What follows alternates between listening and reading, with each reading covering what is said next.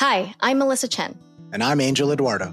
We're the hosts of the Fair Perspectives podcast, and we're excited to announce our show is moving to a new YouTube channel.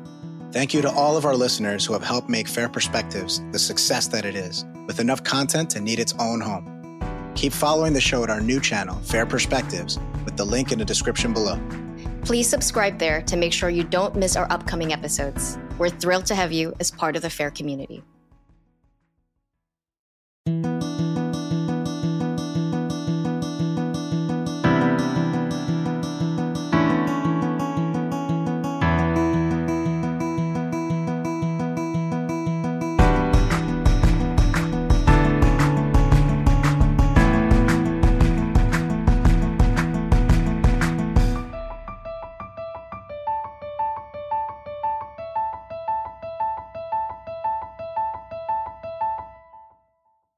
And welcome to Fair Perspectives, the official podcast of the pro human movement brought to you by the Foundation Against Intolerance and Racism.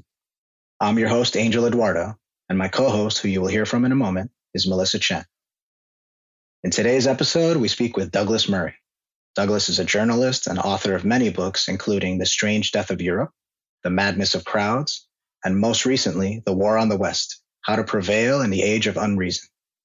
Douglas is also a columnist for The Spectator and has written regularly for numerous other outlets, including the Wall Street Journal, the Times, the Sunday Times, the Sun, the Evening Standard, and the New Criterion. Today, we discuss how Douglas labels himself and the utility of labels in general, especially politically, the difference between British and the American right, his book, The War on the West, how self criticism in America has become self loathing, dog whistles, noticing the good and the bad in all societies, whether there's hope for the future, and whether Douglas has any praise for the left. Ladies and gentlemen, Douglas Murray.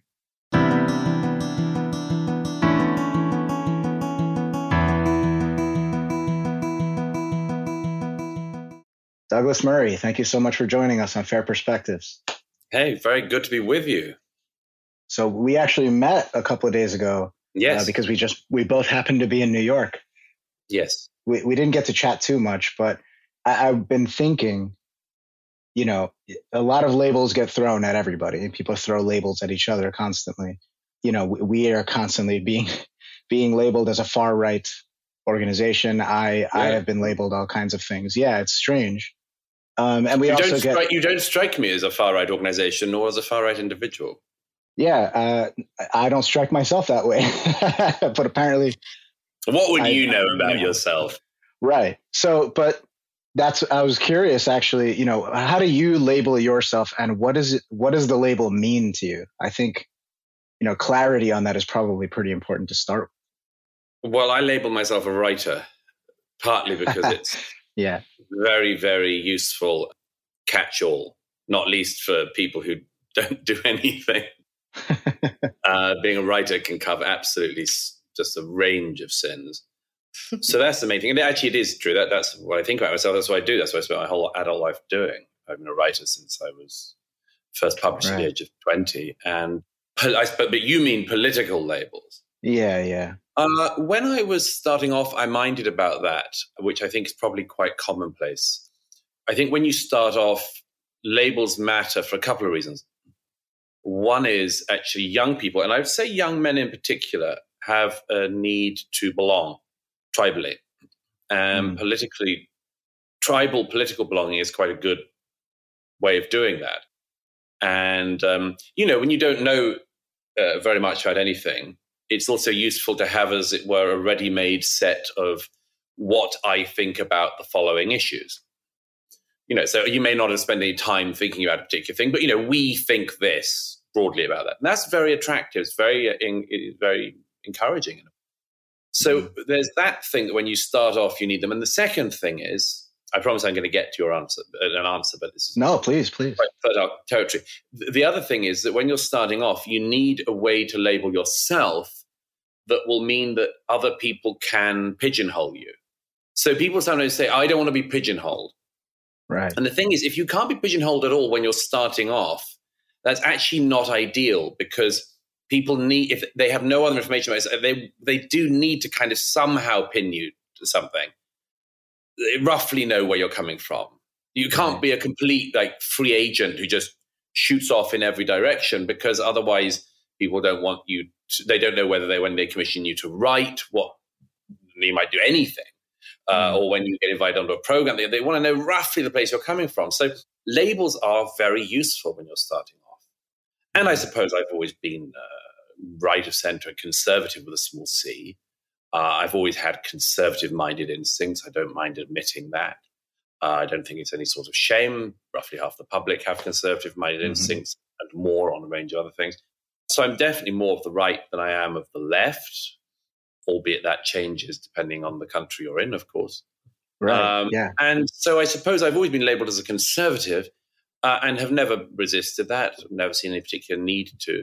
But I don't mm. particularly like being pigeonholed as a conservative writer because that would suggest that my writing only has utility to half of the public. And I, right. I'd like to think that isn't the case. Yeah. It's, it's funny. As you were saying that, you know, that it's useful to have, it's useful to be pigeonholed in the beginning. Mm. That, that is an experience I, I, I had being in bands and not wanting to be stuck mm. in a particular genre but then right. making it impossible for people who liked anything to kind of get into it.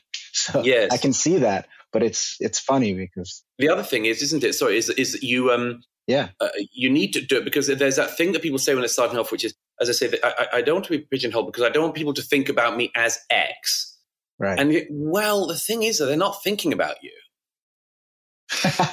right. Okay, they're not right. thinking about you at all. Right. So unless they think about you as X or Y or whatever, in a non non chromosomal sense, then they just you're not being thought about. Right. But that's interesting. interesting you say that that's the case in music as well. I think that's. Yeah, I mean, yeah. if you're if you're too weird, and I mean, everybody, you know, the, the number one question for a musician is also what what does your band sound like? What what kind of mm. music is it? And usually they're like, oh, I don't know. It's impossible to to put into words mm. and as the as the artist that that matters to you because you want the freedom to create and explore and express yourself yes. Yes. but to the to the person asking the question they just want to know what what sort of thing am i getting into here and do right. i want to get into that and if you can't answer it they may they may just be like well i don't want to get into that absolutely you know so I, I see that point um, but there's the wrinkle too. You mentioned it about depending on what country you're in. How do you see the difference between left and right, you know, in Britain versus in America? You're kind of straddling both of those mm. worlds. So how do the, how does that dichotomy work for you? Oh, it works fine for me. Uh, I'm uh, partly because I find it very interesting. Mm. The British right has made peace with certain things that the American right has not. Uh, principally, oh, like the welfare state. Ah, there, there, there is always a thing about limiting it, uh, or at least not endlessly pouring money into it. But but the British right has made peace with the welfare state in a way that the American right has not. And um, and then there's a whole range of other things. I mean, the British right is on social issues, you know, pretty liberal, very liberal, you might say. And right. the American right still fights over certain of these issues. So there's sort of there's unfinished business in America on certain issues, which I find very, very interesting. And, you know, I don't, I don't mind. I, I, I, I observe it. So, you know, the fact that the British right has given up on certain things, sometimes I don't mind. And sometimes I think, oh, I wish you had more fight in you. Mm. And then sometimes I look at American conservatives and I think, I wish you had slightly less fight in you. yeah, I think that's our problem. Like on gun control and things like that. Well, you know, I, I think, Douglas, you know, you, well, not only write for certain center right publications that I write for also, Spectator namely. But but also a lot of a lot of your work over the years, you know, can be characterized in a way, you know, with the strange death of Europe, um, and recently your most recent book, the the war in the West, which thank heavens somebody is talking about this and somebody's daring enough to defend the West because it seems like it absolutely uh, needs a defense and first and foremost, I, I kind of want to dig deeper in, into this book because your thesis is just it's it's really expansive. You spend a good chunk of the book actually summarizing what has happened. Especially, you did a really good job kind of summing up what happened in the last two years since the summer yes. of love with the George Floyd killing.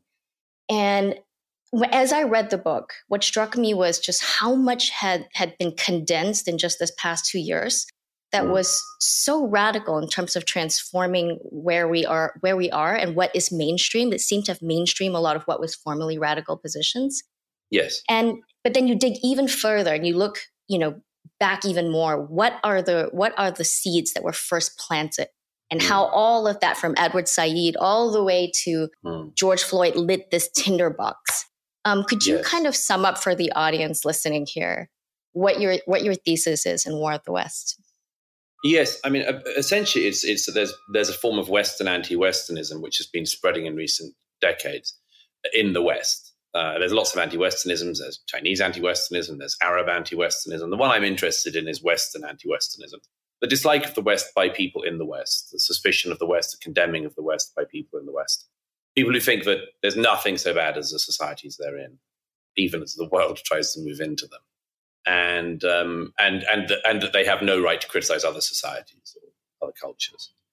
I believe this movement has, as you say, been germinating for a very long time. I, I trace I trace some of it back to the American Academy from the 1960s and 70s onwards, but this is all spilled out into the, into the wider culture long time ago now. Um, but as with all proto revolutionary movements, you know, people work away at them and then they have their time and the anti-Westernness, which in particular, the, uh, uh what I describe as a war on Western history, you know, the, uh, which culminated in 2020 in the, in the, literal pulling down of almost every hero from particularly the American past.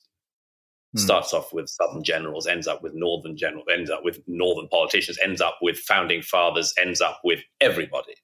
That that that only happened because for many years ahead of that, people have been putting in place the groundwork of ideology that said everything from the Western past is suffused with guilt and blame, and everything should be looked at through the remorselessly monomaniacal lenses of racism, slavery, and colonialism. And that instead of being a part of our history, which these things are, as they have been a part of everybody's history, they are the history. So instead of racism being an aspect of the American past, racism is a lens to look at everything in the American past. Mm. And uh, that movement was being put in place for a very long time. And I believe, yes, it had its moment in the summer of 2020 to spill onto the streets and basically terrorize corporations, businesses, government, and others into having to go along with it. And we've seen that plenty of times. And we, uh, and we almost certainly haven't seen the end of it by any means. I mean, America is always one bad police interaction away from burning down, which mm. is never a happy thought. But uh, you know, we've seen this with similar revolutionary movements in the past. You know, the, the Bolsheviks worked away for an awfully long time before their moment arrived in 1917. These, the, you know, an ideology has to be worked at and thought about to some extent in order that mobs and crowds and others can pick them up and have something to run with, even though sometimes it's just an excuse and it's people love burning stuff or stealing stuff or destroying hmm. stuff. Mm. Very often it's just an excuse. You know, mm. I want to take stuff, shopping with violence, you know. Yeah, I was saying that you you you reserve a lot of vitriol for a few culprits, which you single out, um, which is the media mm. for for running with certain narratives, and and for even sometimes doubling down on a narrative even when there's no evidence for it. You mentioned a few cases right. in your book. And then also elite capture. You talk a lot about how mm-hmm. um, the elites in this country um, have been captured by a lot of this, uh, a lot of this kind of ideology, but also, you know, I think I think one of the major issues is really like how does a country prevail when its elites seem to harbor so much self-loathing, right? Well, the answer that, is that it is, won't. I mean, it just won't. Okay. Yeah. Just work. Okay. I mean, a, you, a, a, country can't be led by people who hate it um, or think it's fundamentally rotten, and people won't um, want to defend it. I mean, I don't know if you. I'm sure, I'm sure you did see that poll that came out at the beginning uh, uh, uh, after Vladimir Putin invades Ukraine earlier this year. There was a poll of Americans asking them what they would do in a similar situation if somebody invaded America and uh, a majority of Democrats said that they would leave, they'd flee. And only just about a majority of Republicans said they'd stay and fight.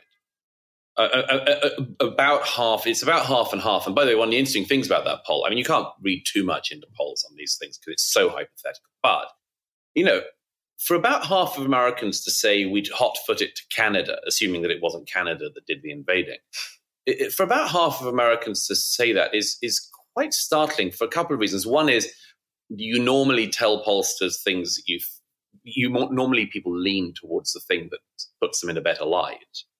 So the mm. figure could be a lot worse than that. Uh, but the hmm. second thing is, of course, it makes a total sense. I mean, this isn't my view, but why, why would you give up your life for a country which was rotten and had been from the start?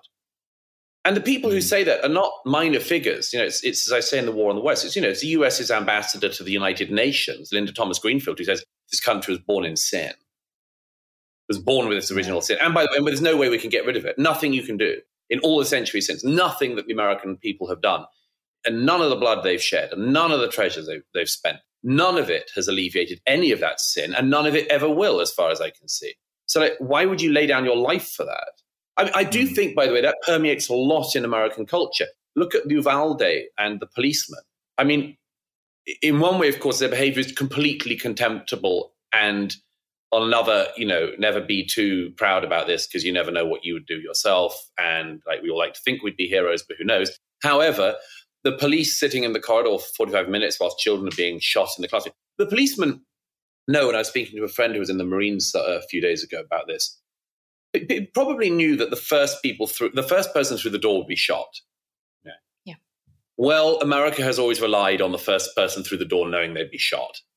Now, I don't want to do the obvious example, but like D Day, the, the, men knew that right. for the first wave was mm-hmm. not in a good position. Well, nevertheless, they, they ran at the enemy. And I think we've, in America in particular, created this society where, like, why would a police policemen have, have been told they're all rotten and racist. They've, they, they have listened as mainstream politicians mm. have said, all, you know, abolish the police or all cops are bastards is scrawled all over their area. And whether they're black or white, they're apparently racist monsters. I, uh, why exactly do you, do, you, do, you, do you risk your life on top of that? It's not clear to me. But it mm. seems, I'm just giving it as an example, these things have embedded themselves, I believe, and now have practical consequences, which are very, very serious for a society. Yeah, they, they certainly do have consequences. And I think the Uvalde situation is particularly heinous. I mean, it's hard to it's hard to think about. It's such an awful situation. Mm. But, you know, they it's their job. It's literally their job. Their job. You know, uh, it's inexcusable lack of action there as far as I'm concerned. But but yeah. I do see I do see, you know, I, I have some friends who are police officers and I do see what you mean about the kind of disheartening sort of climate that they find themselves mm-hmm. in where they're like, why why am I even doing this? I mean, yeah. I know police officers who are actively trying to get out of oh yeah policing. You know, they're they're like, I'm done with this. I don't want to do this yeah. anymore. Which is awful because yes you know, at least the ones that I know, I, you know, are very good people.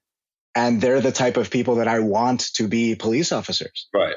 Right. So the only people left are going to be the people you, know, you don't want to be police officers. Yeah, right. Exactly. Yeah. Yeah. But you know, you mentioned the the polling and how usually people answer polls in a way that would put them in a better light.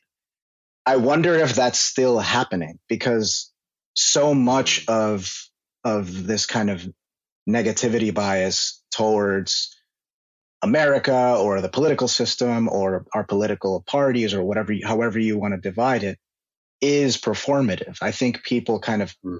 pretend to hate things more than they actually do, right? We all, mm. every, every election cycle, we get the thing of if, if this person wins, I'm moving to Canada or I'm leaving, right? And they never yeah. do, right? I don't know of hmm. any single person who Very tweeted rare. that particularly a, a, you know a famous you know celebrity type person who, who tweeted that. It's an emotional thing. It's a signaling thing. It's to say i am so upset about this situation. Mm. and it's really just performative. It's really just yeah. you know t- yeah. to signal something.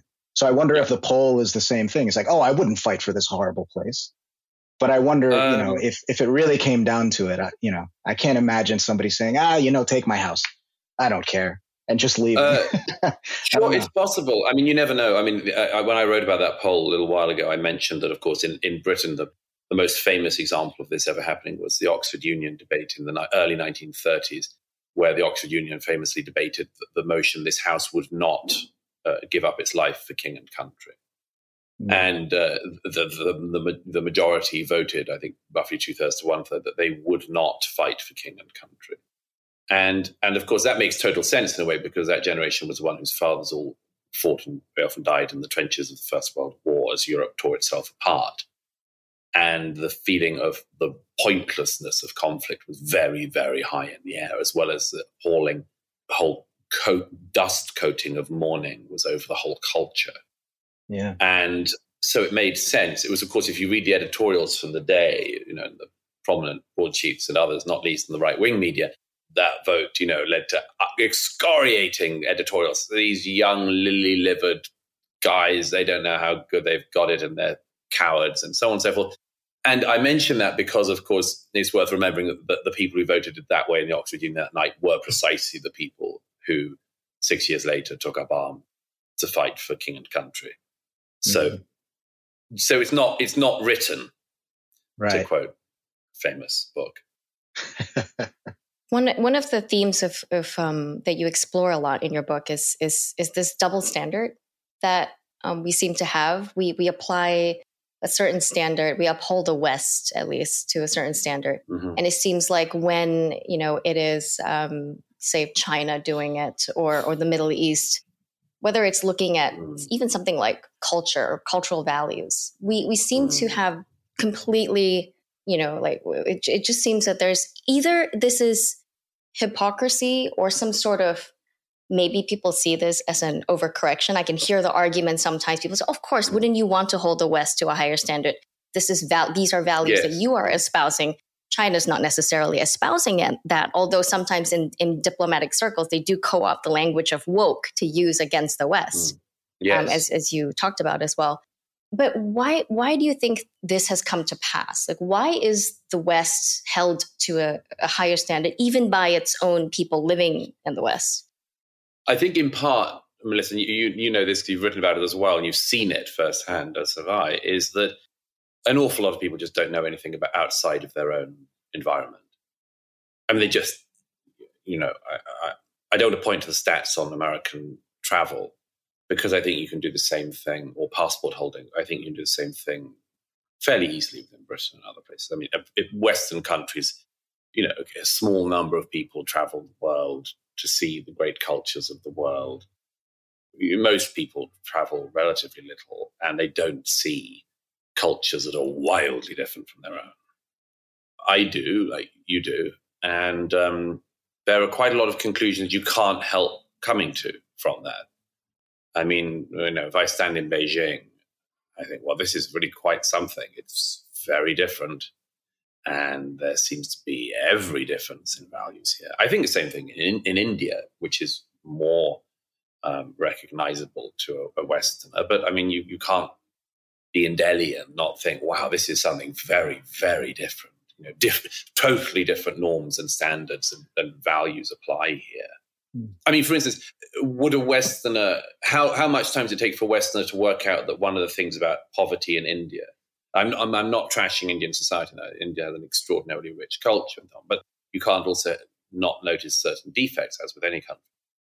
How, how, how can a Westerner understand that the caste system is one of the major things that leads to the appalling poverty and homelessness and street hmm. dwelling in India? And that when you when when a Western very often, particularly a, a, Christian Westerner, will look at people on the streets and think, why does nobody do anything about this? And the answer is in part, well, because a lot of the people in this country think that those people deserve it because mm. they did something bad, and you shouldn't help. Not only can you not help them, you shouldn't help them. And now, right. to a Westerner, a lot of that is like, what? Okay, right. well, it's different values on, on a very, very important thing uh, a different way of seeing things. Now, the Western person who doesn't know very much of the rest, west, rest of the world tends to be, among other things, extraordinarily arrogant in their presumptions of what the rest of the world believe. You know, I can always tell somebody doesn't really know anything about the rest of the world when they say things like, well, most people everywhere want X. well, are you sure? Are you sure you're just not extrapolating out your own limited experience and putting that on everyone? Mm. So I think there's an enormous ignorance and an arrogance on top of the ignorance about what the most of the world is like, as well as what it has been like throughout history, which is one of my beefs that I write about in the War in the West, which is why why people seem to think that well, they, well, they don't seem to understand that people in the past thought differently. Sometimes they thought the same as us, but very often they just thought totally differently. I mean, one of the things I say in the in the chapter on history is, you know, when the founding fathers were, were putting together, you know, you know, what became the United States of America, they didn't know whether the races were related. Now, w- w- why? Well, because the polygenesis monogenesis debate had not been settled and was quite a long way from being settled. So people mm. didn't know whether black people and white people were related, whether we were, we actually from the same stock as human beings. Now, when we discovered that we were, mainly in the 19th century, that changed an awful lot. But if, if you don't know the answer to that, and how could they because it hadn't been discovered yet, um, it makes it quite a lot easier to mistreat your fellow, well, fellow man because you don't know they're your fellow man. I mean, it's terrible in retrospect, but you know, uh, what do people know as they're going through stuff? Only mm. what you've got in front of you. Yeah, context is such an important thing, and and it's. I feel like it's ignored conveniently. Everyone wants uh, an appreciation for context when it yes. when it comes to them, right? Yeah, I, I, heard a great. I heard a great. Uh, someone, a friend of mine, tweeted this wonderful thing. Her name's Alma Cook, and she mm. said, you know, uh, only God can judge me. Mm. Just rolls off the tongue, right? Mm but mm. only God can judge you seems to get stickier. It's a little bit harder for us to get that out for some reason. Yes, uh, that's just a brilliant, yeah, brilliant kind of, you know, it's it's such an encapsulation of human nature, right? Mm. It, I think you know the fancy term is the fundamental attribution error. I think where it's you know mm-hmm. I have I have reasons, you have excuses, right? It's it's yes. that sort of yes. Thing. This is the um the the, uh, the Russell conjugation where the the judgment differs depending on the speaker. Right. Yeah. So yeah. he is, I'm great at parties. He talks too much. He's yeah, an alcoholic. Right. Whatever, you right. know. Um, right. um, what can we do about that? How can we kind of flip the switches there so that people can see that more easily? Do you have any any thoughts on how we can shift those perspectives? Well, I mean, one which I, I, think I may have said to Melissa. One is one is to just to have a bit of damn humility about some of this. Right. I, mean, I mean, obviously, one of the reasons why people don't want the context of the past is that the game at the moment appears to be judge everyone from the past. And first of all, you don't have to know anything about them, and secondly, you're better than them. Uh, I mean, I, mm. I learned many years ago, actually, from reading Leo Strauss, that which completely clicked with with with me that that the modern vice, as it were, was to look at the ancients and to regard us as being better than them because we know more. Now, and of course, the Strauss says, I mean, that means that you think you know more than Plato. Right. Because Plato didn't know about, um, uh, uh say, DNA. Mm-hmm. Well, that's a kind of bold claim. Like, Plato didn't know what we know now about the solar system. So are we better than Plato? Are we, are we cleverer? The modern the modern presumption is yes, because we know things that they didn't. They were losers, and uh, and that goes to moral issues as well. You see, we're better than Aristotle because we condemn slavery completely, whereas Aristotle doesn't. We're better than John Locke because we know that religious freedom should be extended to everybody, not and, and we shouldn't, you know, be be withheld from Roman Catholics and atheists. So we're better than Locke, smarter because Immanuel Kant uses uh, certain words in German uh, that we would not use today, we don't need to encounter Kant. Uh, we don't need to deal with him because he was a racist, and on and on and on. And and there's two advantages to this in the modern mind. One is great, we can put our feet up. We don't need to do any work. We could just say everyone in the past was bigoted, and then we don't need to need to read. And secondly, of course, it says, and then we can stand on the rubble and declare ourselves victor, moral victor. Well, and that feels quite good for a certain time. You get quite high on the octane of that. Mm. But um, you should rather, I think, think, well, everybody said everybody's done things in history that seem nuts in retrospect. What is it we're doing, in, you know, and what is it we're doing in our own age that will probably be de- deemed like that as well? And Melissa knows that our editor, Spectators, made this point quite often, Fraser Nelson. I really, really appreciate this point. He says, you know, assume that our own era is doing things that people in the future will wonder about. Try to work out what they are and address them now. I mean, I, you know, there are obvious ones I could put out there. Like, I do think that in 50 years' time, people will look back at parents encouraging their young daughter to have a double mastectomy mm. because mm-hmm. felt a bit boyish sometimes, or felt a bit left out, or felt awkward in their body in their teams, which of course nobody does. Uh, um, uh, that, that people will look back at the parents going, "Yay, double mastectomy with our daughter, top surgery day," and look at the scars in the photos and think they would like what? So, and I and one of the things I say on things like that is like have some damn humility about it. I mean, I said this in my last book, The, the Madness of Crowds, but I mean, like on the trans thing, like at least admit we don't know very much at all about what trans is, and be very careful particularly in the realm of children. Children. Be very careful. And our age doesn't seem to want to do that. We, we, we, do exactly what we condemn other people for doing in the past act on very mm. limited information, behave like gods, and then commit atrocities on top of that. I advanced the theory once yeah. that, um, on, on Twitter at least, that, you know, I, I think in part why certain East Asian cultures are so resistant to quote unquote what we loosely call wokeness is because of Confucianism. Yeah. And partly because mm. Confucian societies and have these kinds of values which respect the past, and that seniority, mm. you know, age itself yes. is is one reason to respect pers- a, a yes. certain individual. Now, if you respect right. the past and you respect your elders, you're not going to throw them under the you know you're not going to throw them under the bus you're not going to just chuck everything that they've ever stood for and ever said and ever lived and call it racist Mm. You just don't have that authority to do so as a younger no. person. No. And so I, I've advanced this idea that Confucianism might be a secular bulwark against mm. wokeness that I don't think we're talking about enough or exploring enough. Um, but then somebody like James Lindsay, I think, replied and said, "Yeah, but what about the Cultural Revolution? I think you're wrong." So um, cool. It's quite a big, quite a big footnote. Which, yeah, yeah, it's quite a big one. But actually, yeah. going back to going back to that, uh, especially when when it comes to the double standard co- uh, point that you were making, I wonder if this is the reason why Hitler is seen in a totally different league as Stalin and Mao.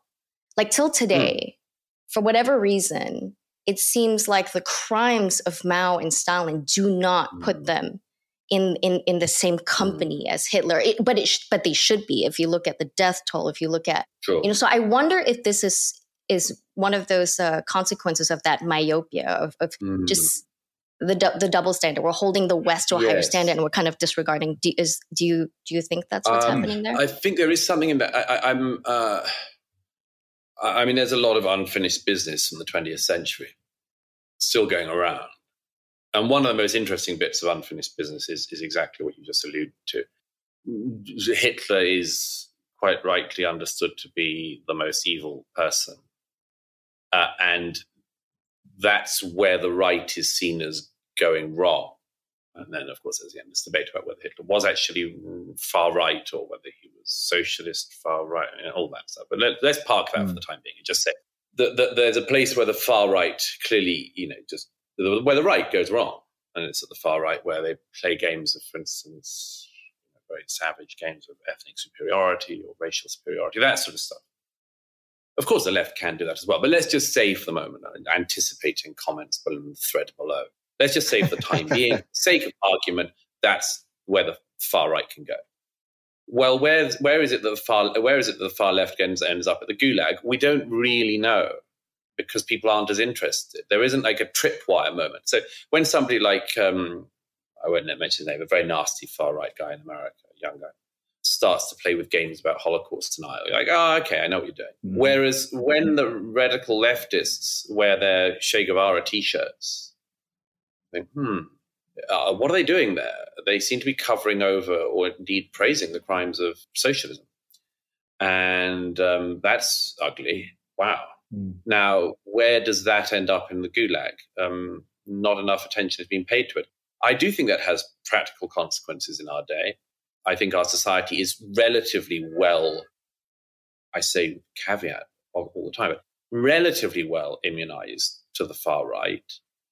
You know, once we see it crop up, whether it's at, you know, Charlottesville or, you know, as, you know, aspects of the people who went on January the 6th, by no means all of them at all, but bits of that, then like we know like what that is and we condemn it. We don't have a problem condemning it. We don't need to have any what ifs or buts or anything.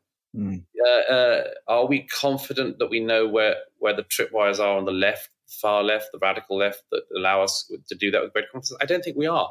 And in part, that mm. the unfinished business of the 20th century. Uh, people don't know the names of Stalin's generals and Stalin's henchmen like they do Hitler's. And in hmm. part. Martin Amis has said in the past in his book on this, Koba the Dread, said that's partly just the names. It's kind of funny to re- reflect on, but I think it's possible. The names of people who did this in China and Russia are harder to remember. Hmm. Um, I mean, there is some, there might be something in that. Like people don't know if if I said like who are the main people who carried out the genocide of sixty million people in China, Mao's time. Very few people outside of China specialists would be able to name them. Mm. Uh, is that lack of curiosity? I, uh, it's also something to do with well, of course, the horror of Nazism happening right in the center of civilized Europe. You know, that's undoubtedly one of the things from the 20th century we're still horrified by and mulling on. And somehow we think, well, eh, that sort of thing happens in Cambodia, but like, how did it happen in Vienna and Berlin? Mm. You know, so we do have some kind of double standard on that, and some of that is understandable and inevitable. It happened on your doorstep, or it happened right in front of your house, it happened in your mm. house. It's very troubling. It's a very, very troubling question, though, that because it, it definitely leads to a political problem in the here and now.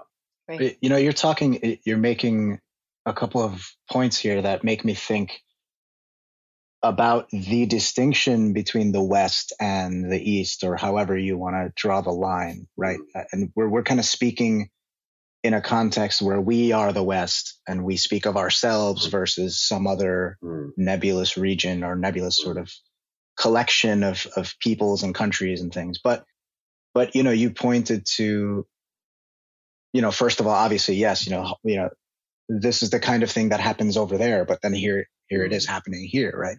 And then a smaller scale version is something that you said earlier, actually, where you were, you know, talking about the the caste system and seeing all these people in poverty, and as a result of the caste system, as a result of a particular ideological framework, people look at those people and say, not only do I not care that they're in that situation, but they deserve to be in that situation. Mm. Now, that exact rationale I've heard, you know, constantly mm. here, you know, in the West, in America, from, you know, extremely conservative sort of pull yourself up by your bootstraps sort of people, right? Like if you mm. didn't make it, it's your fault. If you didn't make it, mm. it's, you know, America's great. America's the land of opportunity. So it's it's your fault if you screw up, if you're poor, if you're homeless. Mm-hmm. Why should I help you? Right? I'm, and you know, so that makes me wonder about how how clear the the lines really are between these these you know. Yes, well, there's, I think I think Angel, the, the, the, you know, there's there's that saying there's nothing quite so unforgiving as a self-made man. right. Yeah. You know, which is is true to some extent in that. Mm-hmm unusual people can, if they've made it themselves, think, well, what if you didn't make it yourself? You're a loser. But we do have a we do have a lot built into to, to I would say, particularly in America, to counter that view. I mean, the the the sort of you can make it if you want to thing is partly true, but also people know it's partly untrue, yeah. and that there are just people born into highly suboptimal circumstances and places and situations and family structures and, and much more that just it's not a great start in life and it's hard to get out of. And the, whereas there are people who are born in situations where it's easier. And by the way, I do think that's sort of built in actually in America. For instance, I mean, Americans seem to me, for instance, not to not to like people who pretend to be self-made but are actually born with a silver spoon in their mouth. They actually don't like that very much. They don't like those people lecturing to them, pretending to be a kind of American success story when they're actually, say, a Vanderbilt. Right. Or a Kardashian. or a Kardashian. yeah, they're self-made um, though. Think, they're self-made. Yeah, Kim Kardashian. yeah, right. Yeah. Kim Kardashian, I think, recently got into hot water for something, or she was saying, you know, just get to work or something like that. Yeah. Right. Yeah, because well, yes. having your own reality TV show or having a sex tape leaked is a really good day's work. But she made that herself. Yeah, she made, but but but in that sense, it's a self-made product. Yeah. Yeah. Um, but and, and, but not exactly a hard day's work for a hard, for a good day's wage, you know. Well, you know, I'm reminded of this too. You know, I I I, I spoke to uh, you know talking to my wife about this. She came back from a uh, an event she went to. I think it was kind of like a you know public talk between two people, and this person's very successful, an entrepreneur, and she's got her own business and she built it herself and all this sort of stuff. And someone inevitably asked the question, well, how did you do that? How did you get to where you are? Right. And, you know, she said, well, you know, I networked and I worked really, really hard. And, it, you know, it was curious to me all the parts that she left out that maybe she doesn't even realize. So it's, it's yes, network. Yes, work really hard. Yes, mm-hmm. be determined. Yes, get yourself in the right position, but also be incredibly attractive also be right. uh, financially well off, also have many, many friends in high places right? Those mm-hmm. things never seem to get mentioned, but they're they're so integral to the yeah, the yeah. whole process of becoming successful. I think you know. So Absolutely. yeah, as you as you mentioned. But I do think we have that built. I do think we have built-in responses like that that can mm mitigate that. And I mean, somebody who's done well ought to give back. I mean, that's actually a saying, isn't it? I'm giving back. Always with that yeah. slight thing of, well, what did it mean you were taking out before? There's a there's a there's a problem with that as well. But but but there's also an American side, for instance, the question of too much empathy, too much generosity. I mean, you can't go to a mm. Democrat-run city like San Francisco at the moment and think that if you just threw more money at the problem, you'd solve it. Right. I mean, you can't. Right. Like a lot of the people who are on the streets of San Francisco and so on needed somebody in their lives to come along and stand over their lives and get it in order and tell them to stop mm. and and just just stop. They didn't need encouragement. They didn't need more understanding. They needed a bit of discipline in their lives, and they didn't get it from anyone. And um, and so they have ended up with totally chaotic lives. That's not the case with everyone, but God knows that's the case with many of them. And um, so so it's not like the left's answer of forever being more and more empathetic is a solution in itself, any more than a more conservative answer of pull yourself up by your bootstraps is on its own enough Mm. Well, yeah, but but going back to Angel to your original your original question about about delineation between the West and what's not West. I I do think the West is not just a geographical place, but also an mm-hmm. intellectual, mm-hmm. historical, and yes. and cultural tradition. I'm born in yeah. Singapore and I grew up in Singapore, but I consider myself of the West in many ways because that is the mm-hmm. tradition mm-hmm. I inherited from you know the, mm-hmm. the schools yes. that i went to we do the gce o levels the a levels the british penal code the, the mm. culture if i talk to douglas long enough i will actually switch back to a british accent because my american accent is learned so so in, in, that sense you know i i think um, i think there is something to be uh-huh. said of of of what is you know a defense of western civilization seems to be uh, needed but there are many factions right now who even view this term western civilization itself as yes. as racist, and therefore the defense of it. Yeah, they think it's a uh, basically uh, white supremacy. Yeah, yeah, yeah. They think it's uh, like a dog whistle. That's one of the great, Correct. The great idiocies. Right. Dog whistle. As I always Correct. say, if you've heard the but, whistle, you're the dog. So careful about that. but the thing is, but the thing is that yeah. there are some people who do that, right? Like there are some people who will talk about it in these oh, terms oh, yeah, and sure, are actual, sure, right? Are. So sure, yes but but they're going to lump even people who have legitimate mm. uh, you know legitimate points to make well you know um, I mean, in, in that same camp i agree i just think that i mean you, you can't allow that to hold you back you can't not defend the good things of western civilization and western history and western culture and western ideas including its amazing openness to other cultures and ideas you can't not defend that or speak up for it or stand up for it because there will be reprehensible people trying to speak in the same language. I mean, mm-hmm. you know, we understand, for instance, that people who commit sexual crimes can speak the same language as people who speak the language of love.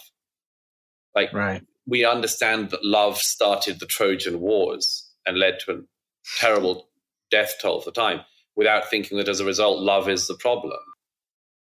We, right. like everything, everything has like the ability to be used by bad people. Uh, as I say, I mean, the principle of, of egalite. What are the words? What are the words that the French revolutionaries use? Mm. Liberté, liberté, égalité, fraternité. fraternité. I mean, yeah. you seriously? I mean, what about the Committee of the Public Safety? That sounds pretty good. Oh, what did it do? Wasn't that good for public safety? Ends up in the terror straight away. So, like everything that, that's the case with, I, I mean, you know, I have a little bit of my brain that goes, whenever I hear somebody talking about the public safety, mm. because I immediately think of Robespierre, but not everybody does. In fact, relatively right. few people today do, probably particularly in modern America. But so, like, everything's got everything's got booby traps in it. That's true. It doesn't mean that you don't talk about equality or, or, or liberty because Robespierre did. Mm-hmm. I, I, I, mean, yeah, it's true. It's it's a lot of language games and kind of gotchas and and booby yeah. traps, as you said. It's a lot. I mean, I could do it. I could do it yeah. every time um, somebody says equality. I could say, mm. ah, you, you know, that's a dog whistle to the Stalinist left. Right. Right. That'd be a weird thing to do. I mean, it wouldn't help us very much. Yeah, it's it strikes me as a, just a lack of of it's a lack of charity, a lack of a willingness to to actually understand. Right? We want to kind of keep, you know, getting back to the pigeonholing thing. It's very hard once you're in that box to get out of it. You know, people people as you mentioned, you know, I think uh, struggle to get themselves in the box so that they can be noticed and talked about. And then they mm. spend the whole rest of the time struggling with being in that box or actively trying to get out of it. And people, yeah. people are not very helpful with that. They're like, no, no, no, you're going to stay right there in that box yeah. that we made you. Yeah. Uh, well, I, I don't know about you, but Angel, but I think that might be um, way. I think the box's uh, sides are um, very soggy and falling apart. Mm. Uh, I, I I think people are are less and less bothered about these constraints and the names and the name calling and much more. I think there's a very exciting thing happening at the moment of basically the next generation coming up seeing through these games that we're describing them. That hmm. people roughly of our age, if I can lump ourselves even remotely in the same age bracket, but mm-hmm. roughly of our age had to find our own way through some of this, and the ones coming up have had the way found for them, and are now mm-hmm. going to do something better, you know, and more. And I think that is beyond ideology. And I've said this quite a few times, but I notice it among young people who turn up for events hmm. that they don't tend to be radical doctrinaires. What they are are people who are migrating towards what they know to be the issues of their time mm-hmm. and wanting to be around other people migrating towards those issues too, in order that they can see and be part of the best possible thinking about them in order to solve some things.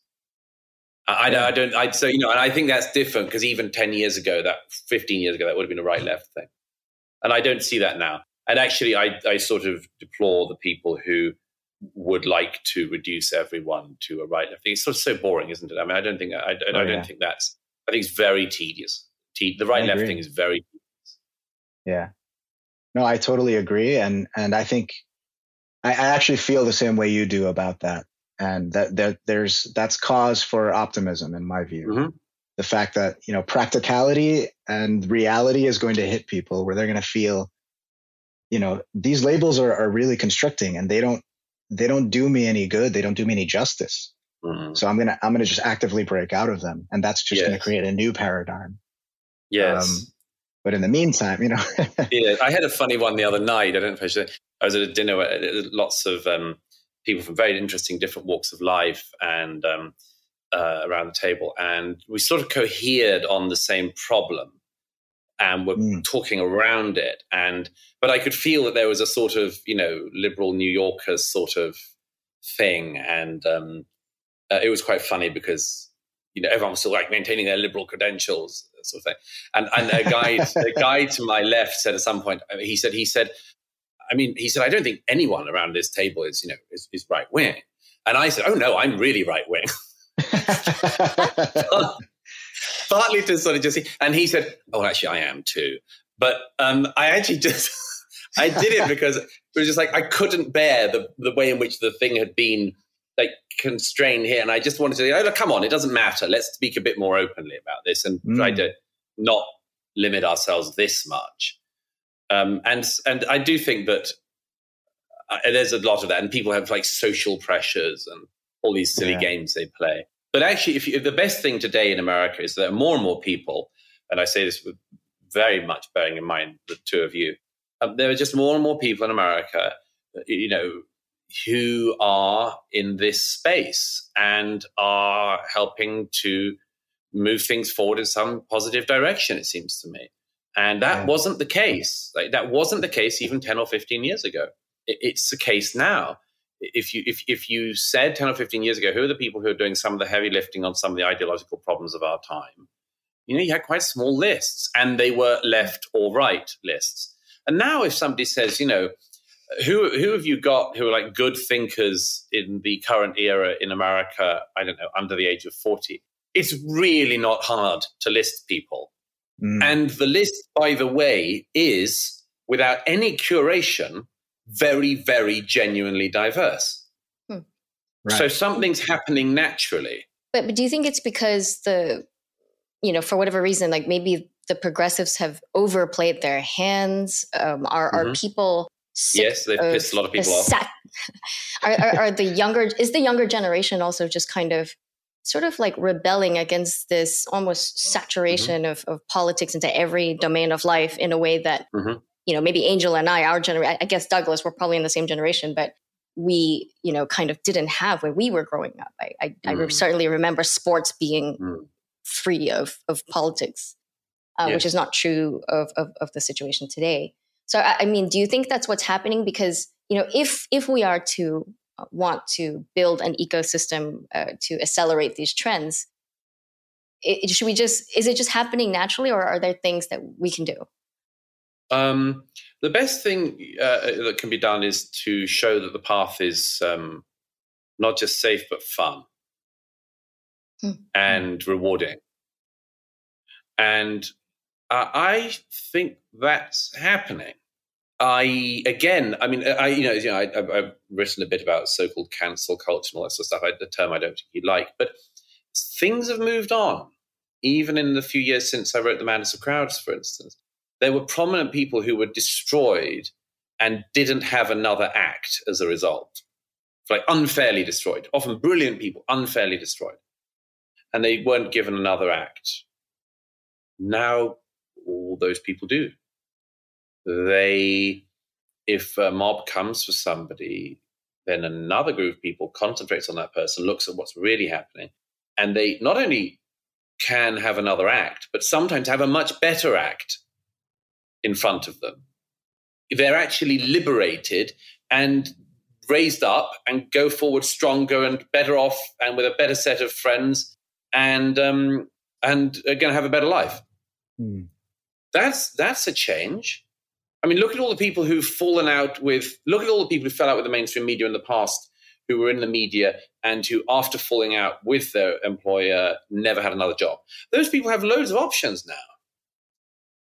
yeah. they can go to Substack or they can go to any number of other platforms and they can make a much better living very often. Mm. It, it's it's there's lots there's lots of things starting up in America as well. Less mm. so perhaps in Britain, but there's lots of things starting up in America which are going to catch these people already are. And um, oh yeah, I I think the next thing is is going to be really exciting because it's that we've cleared the wastrels out of the way and mm. we've cleared a lot of the bad ideas and the bracken of bad ideas out of the way. Mm. And, you know, I said this the other day, there's a wonderful performer and uh, podcaster now, Clifton Duncan, who I was talking with, and I said, you know, he said at one point, he said, I don't know if the you know people are coming along who are going to write these plays and these songs. I was like, Clifton, they are because the the ground is open now in a way that it wasn't. As I say, mm-hmm. even 10 years ago. And uh, although I don't know exactly who's going to do it, I've got some hopes, but like, I think there are lot of smart young people who have thought through this stuff who are now working in Hollywood and are scriptwriters and are comedians and are playwrights and are musicians and artists and thinkers and philosophers and mm. hopefully at some point politicians even who can get through this. And they, they're doing it and they're listening to us now and uh, they will do those things.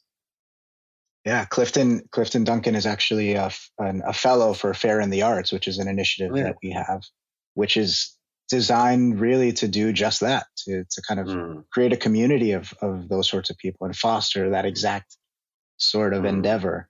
Uh, mm. So I, you know, it's it's it's heartening actually to to hear such hopefulness from you because I think it's very easy to get the impression that you're a curmudgeon kind of. no, that's the, I'm that's, far that's from a curmudgeon.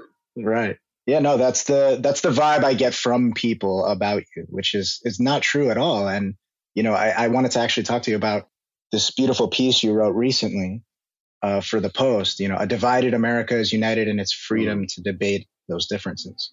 Yeah. You know i, I found that such a, a beautiful and poignant way of stating that yes you know things are hard but we have this kind of undergirding mm this undergirding structure, this this powerful thing that we can use. And even though things are hard, it there's hope and that we can actually do it if we try, you know. Absolutely. And you know, the West is pretty well set up to do that if we want to continue with this. And I say as a fire truck goes roaring past, um, the um, so some dumpster fire of ideologies yeah. down the road. Um, I um, welcome the, to New York, my friend. Exactly, um, and um, no, I mean I'm. Uh, now I've lost my train of thought. No, I, I, think America in particular is is is well set up. It's mm-hmm. it's well set up. The First Amendment's a great idea. Yeah, it's a good thing to have in place. Much better than if you didn't have it. Um, so there's lots of cause for optimism. But do you worry that the the culture war is is is becoming the new a new Cold War? Um, in in a sense that you have now mm. geopolitics affecting right. You, you, you wrote in your book mm. also about how China, for example, and a lot of hmm. authoritarians around the world benefit from the kind mm-hmm. of self-loathing yes. ideologies that we're promoting here, narratives in the U.S. Mm. But but but the other way as well, you know that uh, it kind of like it's it's you know the you do start to see, I think, the, the new American right look at geopolitics through a culture war lens. So the reason why so many of them are, say, oh, yeah. Russian apologists now is because they see Putin as a defender against wokeness.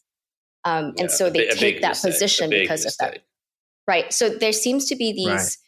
these weird, you know, ways in which geopolitics and and the culture war are now kind of um, clashing, and remains to I be agree. seen how how we get out of that. Right.